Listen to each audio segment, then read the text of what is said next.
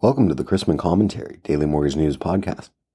I'm your host, Robbie Chrisman. Topics on today's episode include markets adjusting to continuously high interest rates, an interview with Rob Chrisman on chatter from the capital markets and why people should tune in to our weekly Mortgage Matters video show each Wednesday, and the latest from today's economic calendar. Thanks to today's podcast sponsor, True.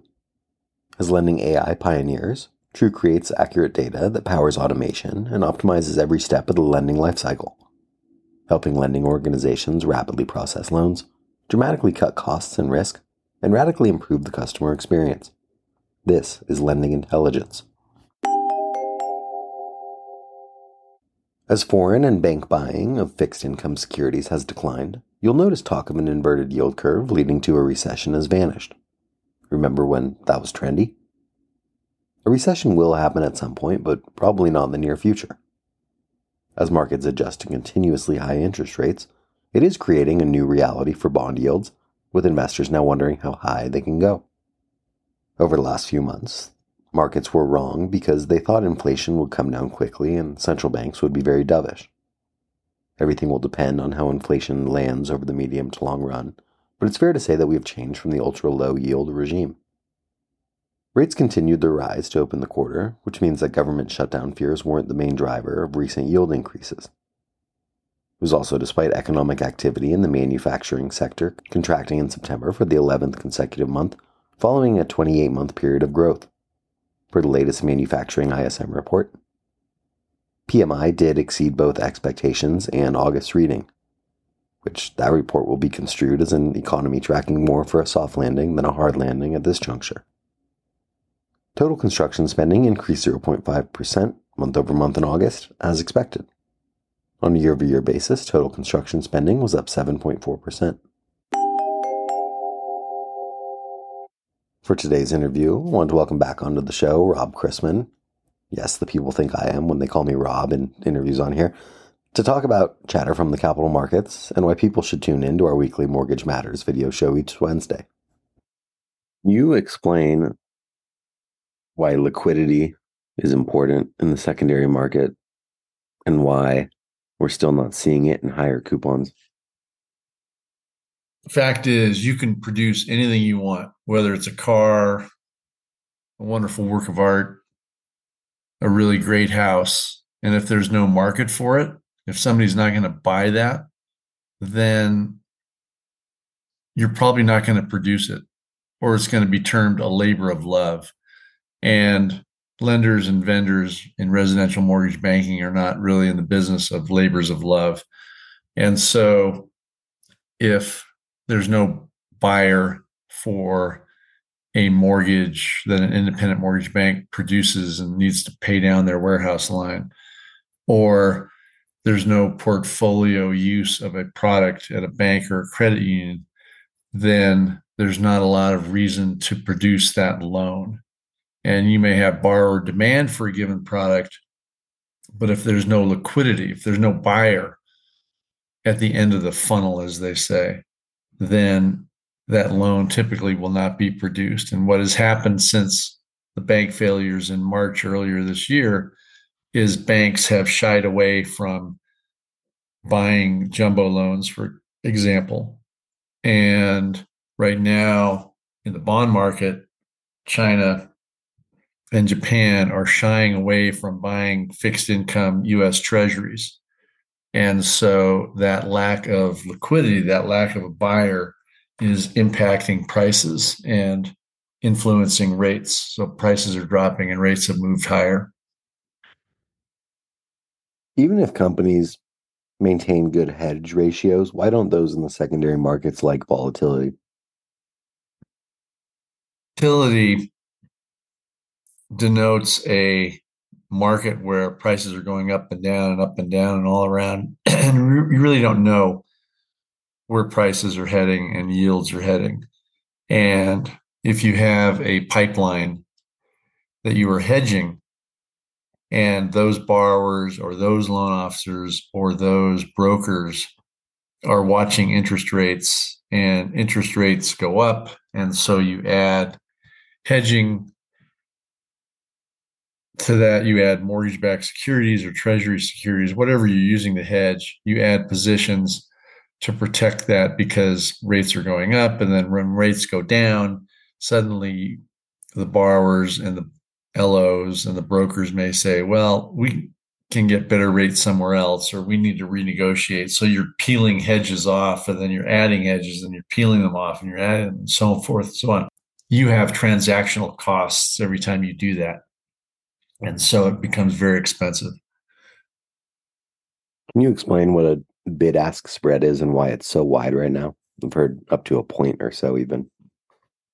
Well, for that reason, the the fact is that the bid ask spread is the difference between where you would want to sell a security or anything uh, and where somebody's willing to buy it.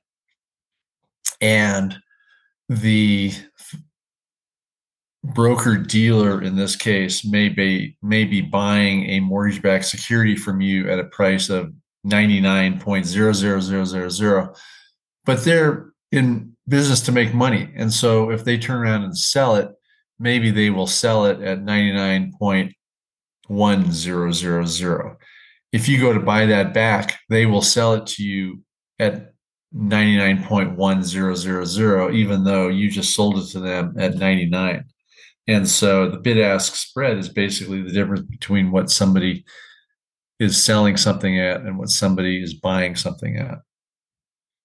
Do you think it would be helpful if we had things like bid ask spread on houses to be able to determine the demand in certain markets? Well, they do that. They they will track uh, the listing price of a house versus where it actually sells and that is a form of bid ask spread. When we hear the term broker dealer, is that different than broker? What's a dealer?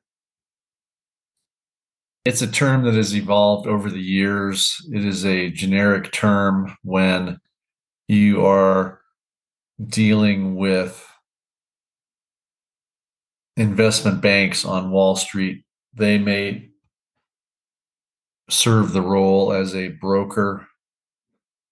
Like they will broker out pools of mortgage-backed securities. They will they may broker pools of servicing. They may broker you know, IPOs, whatever it might be. And the dealer is more of a, uh, or in the past, it was more of a, you know, call, you know, who can help me get a bid? Uh, you know, Robbie, you call you know this dealer and rob you call that dealer it was just a, a dealer in mortgage backed securities but they also would turn around and broker those pools out. And so the term broker dealer became more politically correct as the years went on. Can you explain why there's no premium pricing right now and and uh, what that means for LOs i guess it, it sounds like they can't offer borrowers a mortgage with points or concessions. Sure. The the basic economics is that if you are a investor and you're willing to pay a premium above par 103 104 105 because you're getting a mortgage you're buying a mortgage that has a higher interest rate than the market and then if rates drop those high interest rate loans will be the first to pay off early. They'll be the first to prepay. So you may have paid 104 and in 3 months you're watching your borrower prepay even if they do it through you and you're getting back par. So a hundred thousand dollar loan, you spend one hundred four thousand dollars because it has a higher yield, and you're willing to pay up for that yield and then the borrower pays off three months from now, you get back $100,000. You just lost $4,000. And you have to invest that money at a lower yield. So investors are very, very hesitant about paying premiums 102, 103, 104 in the event that rates go down and those loans that they paid premiums for refinance. Can you explain cross hedging at all? Certainly cross hedging is in terms of mortgage backed securities and a mortgage pipeline, a locked mortgage pipeline, you are hedging a locked pipeline with typically mortgage backed securities. If you have a jumbo pipeline, there's no jumbo to be announced TBA security that you can sell to protect yourself from moves in interest rates. So typically, a jumbo pipeline will be hedged with cross hedged, cross hedged, I should say, with regular Fannie Mae or you know uniform mortgage-backed securities. If you have a ARM pipeline, you might hedge that ARM pipeline with 15-year securities. So cross hedging is typically looking at your pipeline saying, well, we can't hedge this with the instrument that we use to price these. So let's use a generic Fannie Freddie, Ginnie Mae security in order to hedge that. And so that is the that is one definition of cross hedge. But you could also get into cross hedging with you know treasuries or gold bullion or whatever you think has a great correlation with mortgage rates that you'd want to use to cross hedge that. But when you do that, you run the risk of basis risk, meaning your instrument may move in price and your pipeline, your products don't move, or vice versa. And so when you cross hedge, you have to be very careful. And finally, the question we teased everybody with why should people tune in to the Robbie and Rob Mortgage Matters show every Wednesday at 2 p.m. presented by Lenders One, 2 p.m. Eastern. Well, because it's a good in depth look at certain components of the mortgage market. And I think now, with frankly, a lot of people have more time on their hands than they did in previous years, that there is a renewed interest in educating themselves about what's going on in the industry and certain parts of that. And so uh, Wednesdays are a good chance to do that. It's not for the the beautiful looks of the hosts. One of the hosts.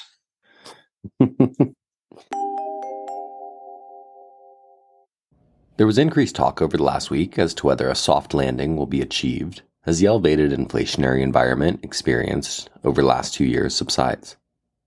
New home sales declined to a worse than expected 8.7% in August, as the recent move in interest rates towards 8% moves potential buyers to the sidelines or further to the sidelines. Builders have been able to take advantage of low inventory this year. However, the recent home builder survey from the NAHB reported buyer traffic at a seven month low in September. This has increased the number of builders offering discounts to 32%, the highest share since December of 2022. Meanwhile, consumer confidence fell for the second straight month as consumers weighed the effects of rising food and gas prices, higher interest rates, and generally persisted elevated inflation. It's possible that consumers may finally start to pull back on spending as labor market growth slows, interest rates remain higher for longer, savings dwindle, and student loan payments resume. Today's economic calendar gets underway with remarks from Atlanta Fed President Bostic and will be followed by Redbook same store sales, JOLTS job openings for August, and the latest monetary policy decision from the RBA. We begin the day with agency MBS prices worse than eighth, and the 10 year yielding 4.74 after closing yesterday at 4.68%. Let's wrap up with a joke and some housekeeping. My friend Jack says he can communicate with vegetables. That's right, Jack and the beans talk.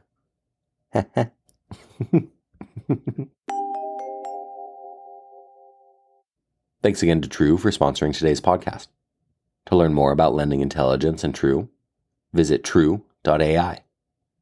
Make smart lending decisions fast with True. If you have any questions about the podcast or sponsoring opportunities, send me an email at robbie at robchrisman.com. Visit robchrisman.com for more information on our industry partners, access to archived commentaries, and how to subscribe to the daily mortgage news and commentary. To listen to or download past episodes of this podcast, Search Mortgage News on any platform you get your podcast from.